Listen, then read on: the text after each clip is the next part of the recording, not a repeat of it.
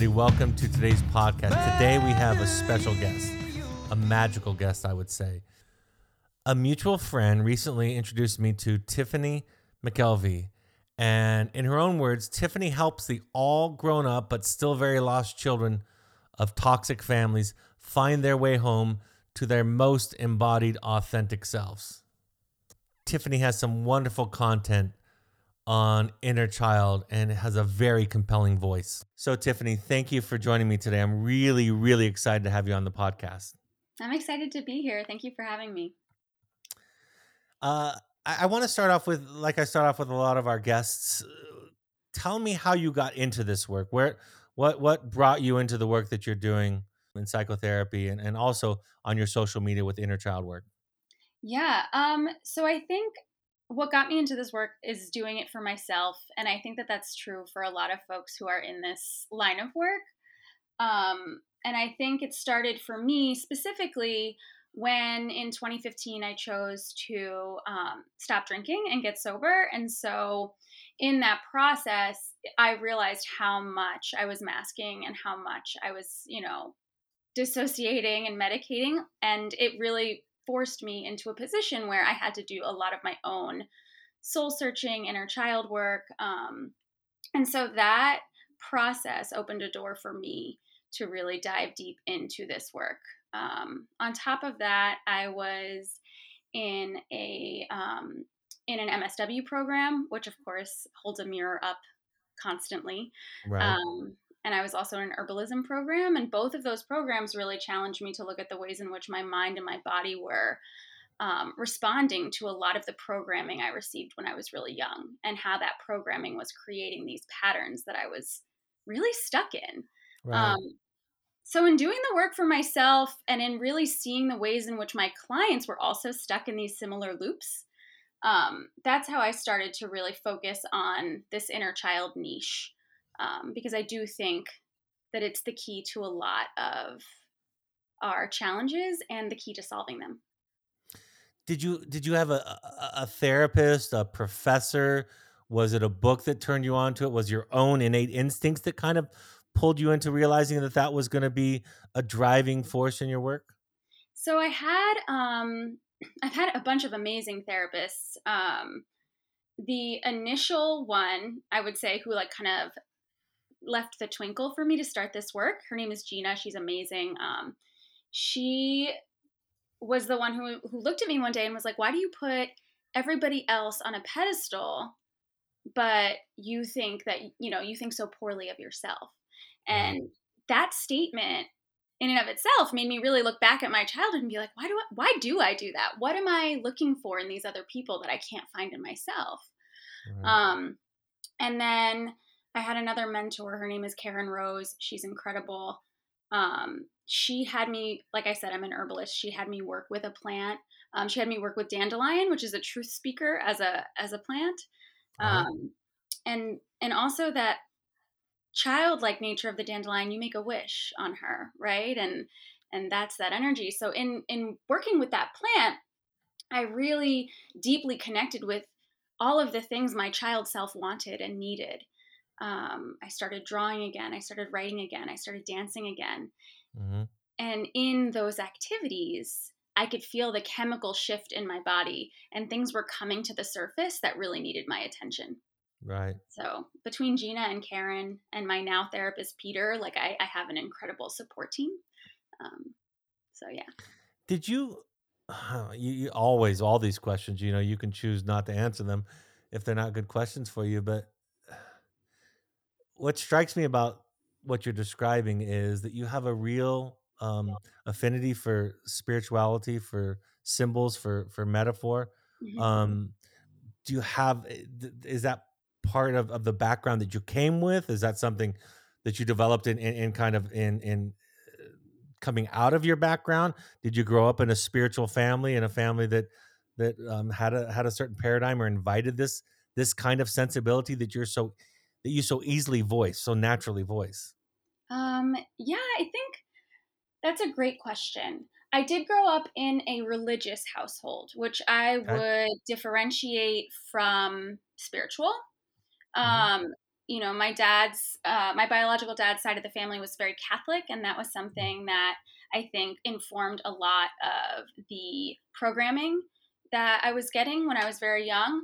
Um, but then I also have another dad, um, and his family was very spiritual. Um, they are from Long Island, they are indigenous people from Long Island, and that kind of like energy around like connecting with our environment like every time i think of that home i think of the plants that were there and the hours mm-hmm. spent outside with them and just the energy of that space for me is where i find my sanctuary my inner sanctuary. And so i really think that that spirituality comes from connecting with my grandparents and their spirits and their spirituality.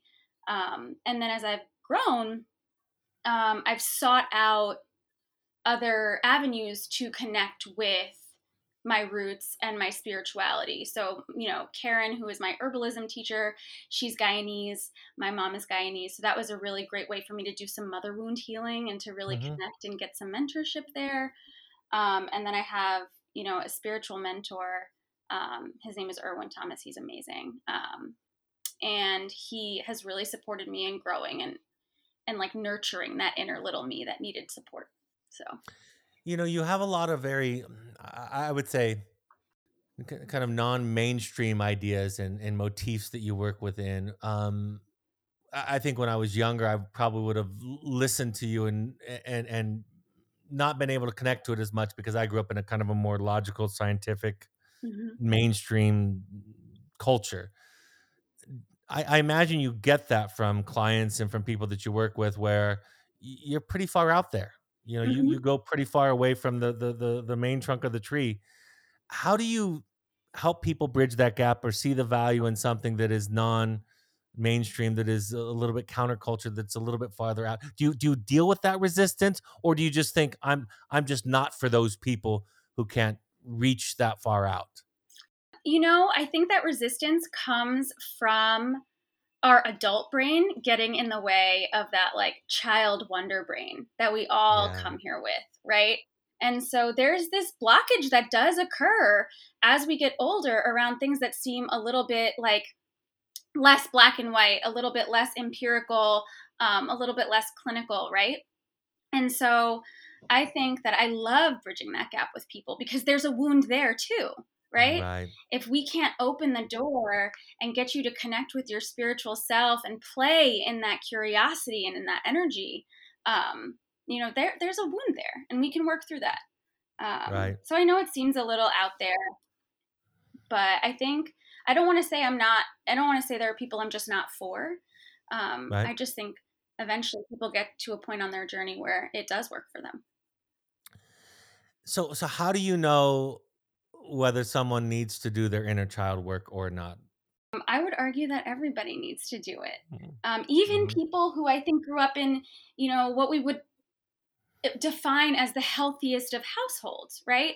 There's always space for us to go back to our younger selves and fill in the gaps because our parents are human beings. They're not going to be perfect no matter what. Um, and and we shouldn't expect them to be. Um, but when mm-hmm. we're little, that that is the expectation. That's what we're hoping for. And so by the nature of being human our parents create wounds no matter how well meaning they are. And mm-hmm. as no one knows them better than we do. And so as we get older, you start to notice patterns, whether it's like people pleasing behavior or difficulties with, you know, feeling certain about your identity or feeling like you need to earn joy or, you know, feeling disconnected from the capacity to have fun and play. Um, and so as those things come up, a lot of people will be like, okay, I want to go through like a CBT model and I want to go through a workbook and I want to, you know, manage the thoughts and behaviors. I find that if we can seed them, if we can source them, then we don't have to do that 12 week CBT model over and over over the course of however many years. We can go mm-hmm. back and do it once and really reparent that part of ourselves that needs it. Um, yeah. You've already said something that, that you touched on uh, two ways that my childhood wounding shows up in my life about the play. Mm. My very my my first question to you was kind of re-centered me in the childhood wounding and even the idea of dance that Mm-hmm. um it's it's probably of all the things that I would associate with my inner child, it's the thing that he is most ashamed of doing. I'm I'm Mm. I'm I'm virtually unwilling to dance anywhere, which I'm just naming it and bringing it up, and it brings me to this next question, so that we don't go off onto my inner child work at length during this podcast. That'll be for another time. What does it look like to do inner child work? What does inner child work look like from your perspective? It looks incredibly beautiful and messy all at the same time, right? Because there's you get this there's two worlds that come up. There's the joyful like I'm going to be dancing and drawing and you know having my hands in the dirt like all of those things that perhaps grounded you as a child and that differs for everybody um, and in the work that we do we source those things Mhm. um, you know that's the fun stuff right but inner child work also looks like the part of you that's like got your knees tucked into your chest in the corner and is afraid to move right? Mhm. the part of you that's throwing a tantrum but doesn't feel like anybody's listening. You know the part of you that might feel afraid to express your emotions because your parents emotions were so big where was the room for yours? So inner child work has the capacity to be so exciting and so fun but also really deep and gritty. Um, and so i think in my work with clients i try to prepare them for both when the gritty deep stuff comes up that can sometimes send us flying off into the ether right Mm-hmm. that's when we deeply connect to the joy based stuff the dancing, the Mm. drawing, the putting your hands in the dirt, the just, you know, all of those little things that we did when we were kids. I noticed on your social media, I think the first thing that that was I, I found compelling about you is you were unapologetic in in speaking. You know, when you read you you read ch- children's stories to to your audience, and I I f- I found that to be so compelling and so authentic.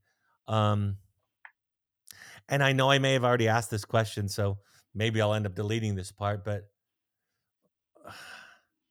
that just seemed to me takes a lot of strength.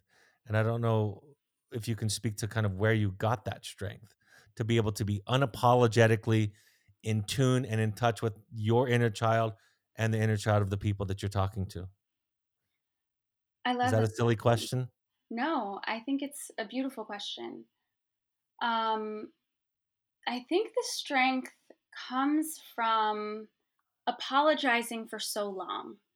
Mm, I think my evolution into what you describe as unapologetic, which like makes me feel super fiery and excited inside, mm, um, comes from spending my life moving as a living apology. mm, And at some point, that began to hurt me. And it began to put me in situations where I allowed others to hurt me. And I think I needed to show up for myself. There was this there's this big moment where I could feel myself watching me live my life versus mhm. living it myself. And in that moment I was like, "Oh, who's in the driver's seat? Right. And how do I get in the driver's seat?" Um and really show up for myself and start to steer this thing in a direction that feels aligned and feels authentic. And um, so I had no choice, honestly, to be unapologetic because it's about a reclamation for me Mm, um, of me. yeah, I love that. Do you feel with men and women, uh, hmm do you find that there are are they more alike in their inner child work? Are there distinct unique themes that seem to come up for men versus for women i know in my work with when i work with with clients and, in inner child work most of the work is with women hmm because a lot of the men aren't coming to, to therapy um but I, I was just wondering if if there are if they're more alike if there's not a really uh, distinguishing theme or do you find different themes between the genders I do find that there's a lot of overlap, way more than people expect. It's just that the hmm beha- that the behaviors manifest differently. Um, so, for example, if you have a wound around needing to care for the emotional well being of your parent, right? The like the client who identifies as a woman, that might manifest in more like fawning behaviors, right? Like, I want mm. to make you feel good about yourself. I want to feed your ego. I want to make sure that, you know, you're feeling safe in yourself so that I can feel safe. Right. With my male identifying clients, it's more like I'm going to be quote unquote the man of the house, right? And that keeps coming up. A parentified male identified child is going to do more of the like, you know, I'm making sure that my mom's car is cleaned out and is running. I'm going to stand in the grocery line for her. Um, things like that that are more like active physical things I find that show up for my male identified clients and but it has the same emotional impact. Right. That compromise of comfort in service of the convenience of the parent. Um, it does show up in different ways for the masculine and the feminine, but it does have the yeah. same impact overall. Yeah, kind of what I'm hearing is the expression of it has a feminine or a masculine style, but mm-hmm. the core wounding is overlapping tremendously, if not the same. I love it. Yeah. Then, how does one know? How do you know when someone is done with their inner child work? So, in the same way that children develop, right? Inner child work just develops. It just looks different over time, right? So, I think the first phase of inner child work really looks like going back and just creating the connection with that inner little you. That's like step one. Then you start to listen. Then you start to learn from them and also to reparent them. Once you've completed those steps, you land in this space of like, okay, cool, we've got this connection. How am I going to leverage this connection in a way that helps me break patterns now? And that's where some of the really challenging work comes in because you're like, okay, perhaps I was raised by a narcissistic parent, right? Mm-hmm. I know I know now all of the ways in which that impacted me. How am I mirroring those wounds out into the world now? Mm-hmm. How am I repeating those patterns? Even if I might not be, you know, full blown NPD, right? I still mm-hmm. have the fleas and I'm still shedding them. And mm-hmm. so when that second phase comes is when people really start to to find challenge right? And some people will call it shadow work, some people will call it all sorts of things. But right. really, what it is is like, okay, I now know what the wounds are. Can I figure out the ways in which they are contributing to me wounding both myself and others and right. engaging in toxic patterns? Um, because this is this work is really about accountability and authenticity, right? You can blame your parents all day, but at the end of the day, mm-hmm. it's your responsibility to heal not your fault what happened to you. Learning right. that is step one. Step two is taking responsibility for the ways in which it impacts you now. I love that idea. I love that you stated the idea that it's our responsibility because so much of my work is psychodynamic and attachment based, mm-hmm. encouraging people to look back, but they think that they'll get stuck there. Yes. In this blame victim kind of uh, archetype, right? Instead of realizing that it's a, it's a it's a thing to to to work through and to become responsible for. Yeah this this concept of like it's not your fault but it's your responsibility is not original to me uh, at all. It's right. the I, I, think i mentioned him earlier but like my spiritual mentor um i call him baba fasanmi but his name is erwin thomas. He sat down with me one day and was like okay yeah you've been through some stuff. None of that is your fault Mm-hmm. But all of the ways in which you need to work on yourself to let it go, all of that's your responsibility. Because right. I was stuck in this space of like, oh, but I'm so wounded. I'm right. the victim. And that's not an empowered space to be. Why do I want to live there? I don't. And right. I don't think anybody else does. It's beautiful. Thank you. Mm-hmm. I think that'll be very good because a lot of them, the, the, a lot of my audience is, is our mothers who are dealing with with struggling children. They're they're pretty good at taking responsibility for their child's problems and issues mm-hmm. and staying they stay stuck in that half of it like i caused it and therefore i have to stay in this this kind of spiritual psychological prison for the rest of my child's life because i've done this this unfixable damage to my child so talking about it from your perspective i think can offer them a way to think about it to dislodge themselves from that that prison that they put themselves in. Yeah, I'm just thinking about my own mom, right? When I first told my mom that I was getting therapy and that I was going into a treatment program for some childhood trauma stuff, right? Mm-hmm. Um, her first re- reaction was so much guilt, so much shame, so much, oh my God, this is my fault, right? Mm-hmm. And I had to explain to her, like, no, it this that's not what this is about, right? Like you did the best you could with your tools and your resources. I know that. Mm-hmm. But it just turns out that that wasn't the right fit for me in some instances. And right. I'm not blaming her for any of it. I don't blame any of my parents for any of the things. Um, because I genuinely and truly believe that they were doing the best with the tools they have. And sometimes they got shoddy tools, right? right? From their parents. And that's how this becomes this intergenerational cycle. Um, and you know what? She must have done something right because I got to a space where I could work on myself. Right. And she didn't get that opportunity when she was my age. So right. here I am doing the work because my parents created space for that, even if they weren't perfect. Yeah.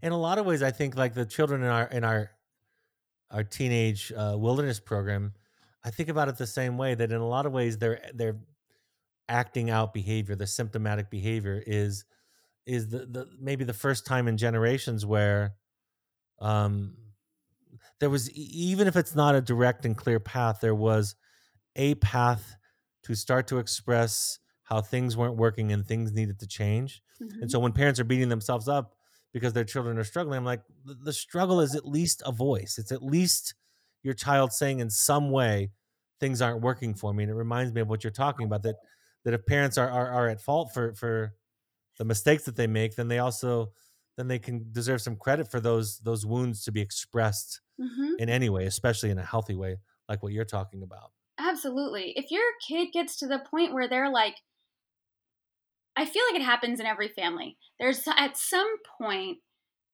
someone decides, nope, I'm going to express all the stuff. And that person is the mirror for the family. They're mm-hmm. speaking mm-hmm. to all of the wounds that generations and generations and generations have been suppressing for forever.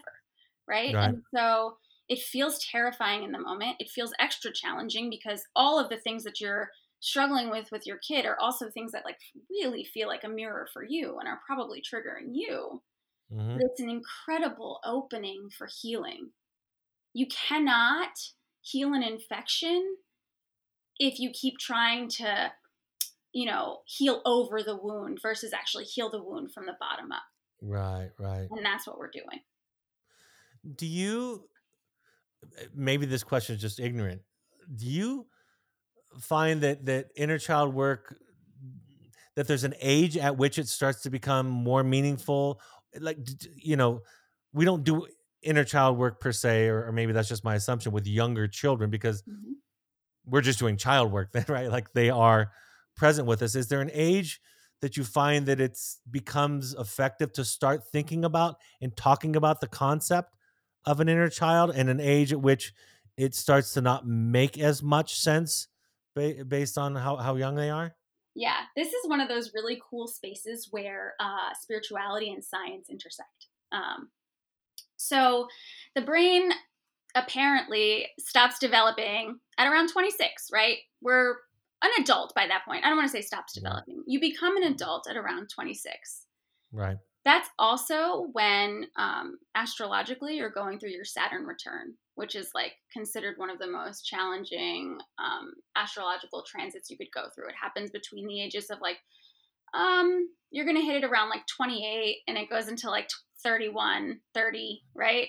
And mm-hmm. um, that's when all of the stuff from your past is brought to the surface to see if you've learned your lessons.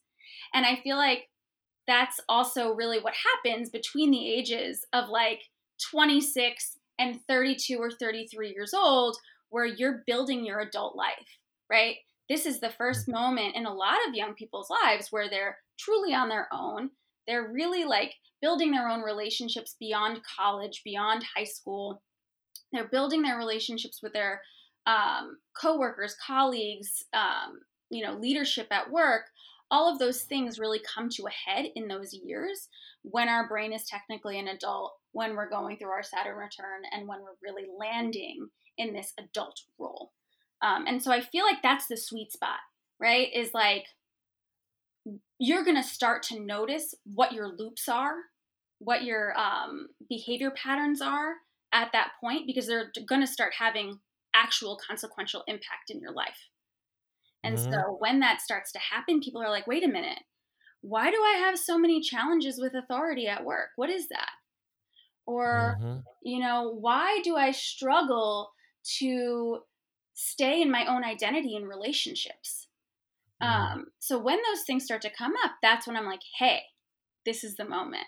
Let's go back mm-hmm. and visit that little inner you and figure out where this programming came from. Mm-hmm. Because that's what our brains are for that entire first 26 years is these little computers that download all the programming that's thrown at us. So the right. way I like to look at it is like, okay, let's go back. Let's look at the code. Let's figure out where the error is or where the challenge is. And maybe we need to add something. Maybe we need to rewrite something. But whatever right, it is, we can right. do. Wonderful. The the next question I have is, you know, a question I get asked a lot in the work that I work with individuals. How do you manage? How do you teach people how to manage the inevitable shifts that will happen in in relationships as they engage in this work? Mm. Maybe you can talk about it from a personal perspective, or you know, the the kind of facilitation you do with clients. So the best piece of advice that I can give in that regard is to have a community. We cannot heal in isolation and um, things are going to come up. Things are going to be really challenging. You're going to look at your partner and be like yo did i make this choice from a healed space or a wounded space? Would i make it again from a healed space? I don't know. Um, right. and so as you're working through the inevitable um, oh my god is this life mine or did i just you know let people throw things at me and just live it on their terms um, you're going to need people to ground you and you're going to need some checks and balances built into your your space. So have a really mm-hmm. trusted community. Um, in my case i was super blessed that i had that. I had you know i was surrounded by really powerful mentors and, and my family was was supportive um, so I, I, had that um, and i also have a great and supportive partner and so i was constantly talking through things with people right? So that's mm-hmm. one thing. Um, the other thing is is have a creative outlet. Um, our inner child is inherently creative. I've never met a little kid that doesn't know how to do something creative, whether it's like mm-hmm. drawing or painting or dancing or singing or what, you know, making up stories. Find right. whatever that thing is and use it as a way to channel some of the the real difficulties that are going to come up in your relationships. Mm-hmm. Um, the other thing is don't make any decisions about relationships from an activated space. Sometimes mm. when you're mm. doing this work, it's going to feel electric. You right. can feel it in your body. Don't make any choices from that space mm-hmm. because, you know, at that at that 26 to 33 sweet spot, those choices have consequences now. So mm-hmm. really let yourself get grounded and settled. Wait for that electricity to feel less buzzy. And then tr- talk with a trusted friend or mentor and really make a decision from a grounded place. But you are going to have to make decisions. You are going to realize okay, there are people in my life that I chose based on my wounds. There's nothing wrong with those people. Right. But I just can't feed those relationships anymore because they they're feeding on my pain. Yeah. And then you have to make, you know, transitions in that way. Always. It seems like when it comes to supporting people in treatment, or excuse me, when it comes to supporting people in this work, uh, why do you prefer using a coaching model over therapy? So I think that the coaching model is particularly powerful in this work for layers of reasons. The primary layer is that with therapy, you need to have a diagnostic code and a treatment plan, right? And I don't think that, um, you know, a diagnosis is really helpful in this particular work, right? Especially mm. because there's so many versions of the inner little you who might have all different wounds that they're working on. And so, right. whatever diagnosis I would put on a treatment plan for the purposes of insurance or whatever is not always going to hold true. Um, right. And I also find that people with identity wounds, which most people have an inner child wound around identity, will latch onto a diagnosis and it's distracting from the work. Mm-hmm. Um, so that is one piece. The second piece is that, um, you know, some of the modalities that we can use to do this work are not, you know, super um, insuranceable, if that makes sense, right? so, yeah, I know, like that word. I I find it um, really challenging to to work within the confines of a clinical box all the time because mm. if we're working on these wounds, they are spiritual wounds, they're soul wounds. Um, and I have to be able to talk about them that way in order to be as effective as I can possibly be. And I just can't mm-hmm. talk about them that way inside the clinical box. Right. That's wonderful. I want to ask you about your reading books to people online because mm-hmm. that's something you do as a practice. Mm-hmm. And I think it's, again, that was one of the moments when I was introduced to you by a mutual friend. And, and when I saw that, uh, again, I was, uh, I was taken by how powerful and compelling it was, how it drew me in. What, where did that come from? Is that something that somebody told you or taught you? Is it something that just came natural out of this work? Mm-hmm. Yeah, just speaking to a little bit about that practice. So, a super honest answer. Okay. Um, when I was young, I have a, a, brother that's two and a half years younger than me. Mm-hmm. And sometimes the environment in our household was really challenging to be in, and it could be really scary for him. And so, when those scary moments were happening, I would take my brother into our room and I would shut the door and I would read to him until the scary moments mm. were over. Wow. And I also found in my evolution through my own experiences that like reading was extremely grounding for me. Um, I know that some people talk about like compulsive reading as a dissociative coping mechanism. Mm-hmm. But for me, it was very like, okay, I'm safe in my body. Whatever's mm. going on outside doesn't matter because we're in the book world now. Right. safe. So that's one piece of it. The other piece of it is that when I was a high school teacher, I noticed that a lot of my kids were acting out in ways that would suggest that they have inner child wounds. If I got mm-hmm. them all to sit down in a circle and I read a book to them, the shift in the energy in the room was immense. Right. There's something very nurturing and nourishing about being read to. Yeah. Um, and I want to give that to people in any way possible all the time. Um, so that's where the reading came from. It was just this feeling I had that people needed it.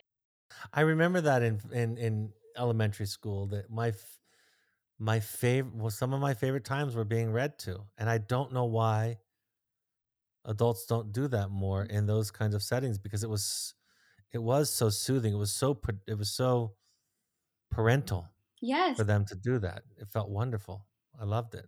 I also think there's this incredible like human programming component to it right? Like our ancestors all everything was told in these like folk tales by word of mouth right? That's how right. all the stories started ever. Um, and I, I think there's got to be like some instinctive, like DNA level comfort that comes in listening to a story because that's what our ancestors did all the time to pass the time to connect with one another to share survival stories right beautiful I, have noticed you've written that you you you work with people that are with grown-ups that are lost with with people that grow up in toxic environments and chaotic environments and how we could become kind of drawn to that. Can you speak to that work and how you think about it and how you facilitate growth in those areas? So one of the one of the things I talk about a lot on my Instagram is this idea of a chaos addiction, right? Mhm. And so um, when we are children and we grow up in environments that are unpredictable, perhaps a little bit volatile and negative, perhaps there's fighting, perhaps there's um, just overall tumult in the environment, that's what becomes familiar to us. And brains are naturally drawn to what is familiar. As we develop and we get older, that familiarity can become a real problem because as we build relationships, as we engage in the world, we are drawn to things that are toxic. And so on my page, I'll call it toxic familiarity, right? Like, even though we know that this might not be good for us, we're drawn to it because we're addicted to those chemicals that come up in our brain when we are feeling afraid, when we are feeling uncertain, unsure, unsafe. Um, and so when you see an adult who sent who tends to be cycling through like maybe the same toxic partners or maybe the same toxic behaviors to me that says that there's some sort of addiction there to the chaos right of their childhood and they're working it out Mm-hmm. or trying to work it out via these reenactments as adults Uh, as a, as a kind of an aside, I don't know if you've I, I referenced it in the Audacity to Be You, but there's a study out of Columbia where they take mice and they shock them, mm, baby mice, and they shock half of the the the, the sample they shock by baby mice sitting by themselves in a cage, and the other half the the baby mouse is is nestling with the mother, and they shock it, and they pair the shock with a peppermint oh scent. And then later on, when the mice grow up, they expose them to mazes where there are scents and different tubes that they would go down or tunnels that they would go down. And what they find is that the mice that were shocked in the in the cages by themselves never go to the to the peppermint ever. mm, But the my the mice that were shocked while nestling with their mothers always go to the peppermint yeah because attachment trumps trauma. If it's like the way you said, if it's familiar, then at least they're going to know. At least they're going to be taken care of in, in, in, the unconscious mind. At least it's something that comes, you know, comes with it a sense, some sense, even if it's in the face of chaos and trauma, some sense of safety. And I think that's a really good kind of scientific explanation of what you just described. yeah i think it's just an incredibly powerful behavior driver right and when our bonding chemicals commingle with our survival and fear Mm. chemicals, that cocktail is very dangerous. Right. And if we don't catch it and work through it, it can really it can really wreak havoc on our lives, on our relationships. One of the things that, that I noticed that you do is you use tarot cards, and, and that might be really far out there for a lot of my audience. But I, I was wondering your thoughts about using tarot cards when you have a background in an, and an education in, in psychotherapy. So the first thought is that, you know, when I was a, a kid, right, everything felt magical to me. I understood that the trees had an energy. I understood that the flowers had an energy. I understood all of these things. Mm-hmm. It wasn't until, you know, I started to get older, I started to have some more of that like Catholic influence in my life, some more of that deeply religious influence in my life that I started to be like, wait a minute. So maybe this is scary. Maybe I should be, you know, distancing myself from this. And so the evolution of that, um, a reclamation of the part of me that knows that this whole experience of life is magical from Right. beginning to end. Um, and so that's that piece of it. Tarot for me, I was resistant to it myself for a while um, because I was like, what? if- What? I don't know. I don't really trust that these cards can tell me my future. What does that mean? And it wasn't until I took a course, I just was like, let me learn because for some reason, my spirit keeps pulling me to this, you know, thing that I don't understand. So let me just take a Right. class. Um, and I took a class, and and it really helped me see tarot as more of a bridge that I can use to have a conversation with myself than some sort of like future telling tool, right? Right. Um, and so the way that I leverage tarot with my clients is less like, oh, I'm, you know, I'm using some supernatural capacity to connect with some supernatural ener- energy. It's like, no, I'm using these motifs, these images to help us build a bridge between you now, who's very stuck in this like logical, concrete, you know, way of thinking, and your magical wonder inner child who is right. still in that, you know, world of imagination of everything is magical. Do you have a do you have a book or books that you would recommend to people for for some of the work that you do besides the one that you're going to write and that's going to come out someday and then you'll come back when you've when you finished it? Do you have a book that you recommend to people for this work? Yes um, so there's a book called homecoming by john bradshaw that i love. Um, i cried a lot in the in the first you know very beginning. I was like oh my goodness i have so much work to do. Mm-hmm. um, and so that book, it's a little dated, but it's super powerful. And I, I that's the first book I always recommend to people. Um, and then there's another book um, called Codependent No More that I that I like a lot. Melody Beattie. Um, there's another book called The Adult Children of Emotionally Immature Parents, which yeah. I also really like a lot um, by Lindsay Gibson.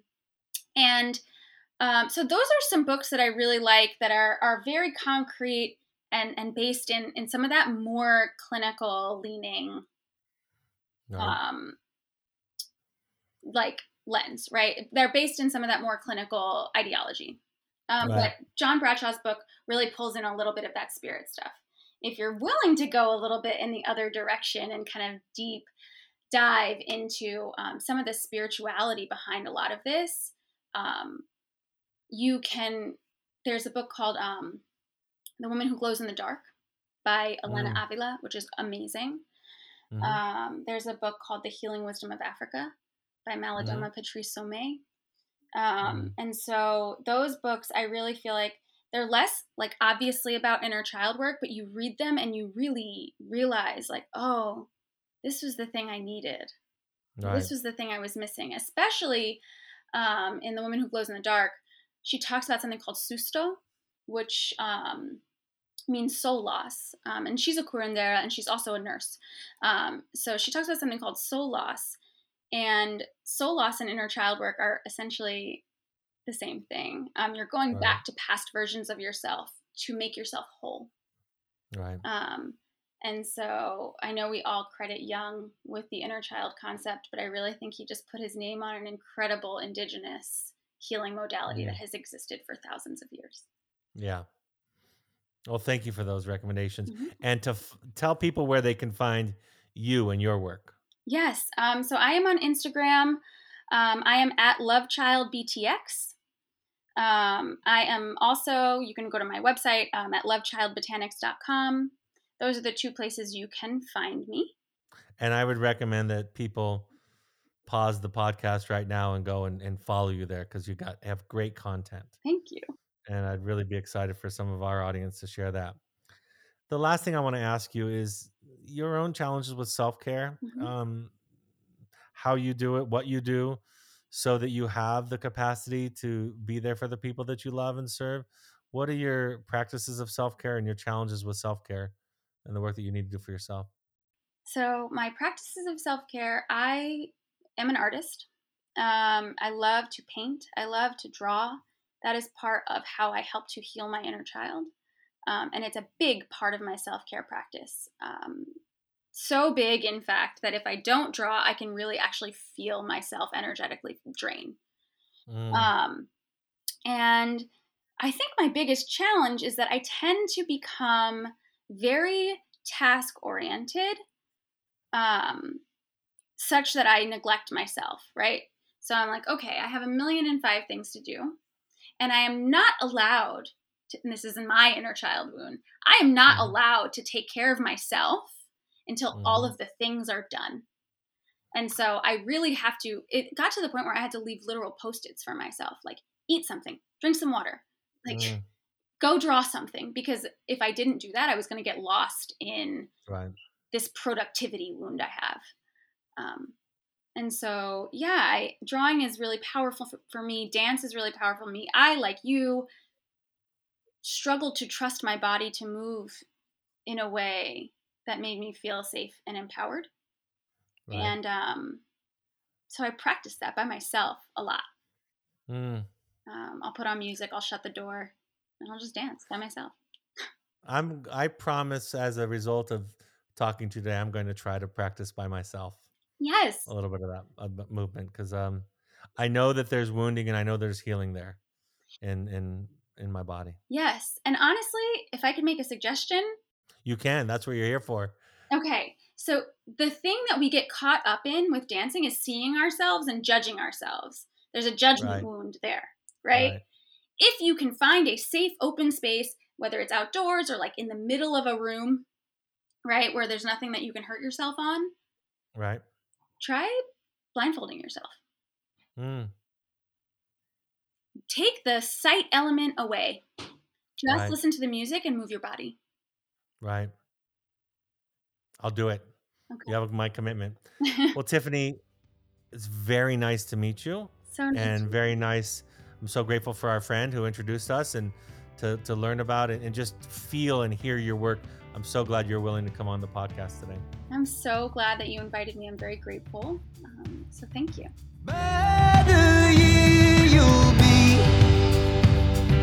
slowly choke.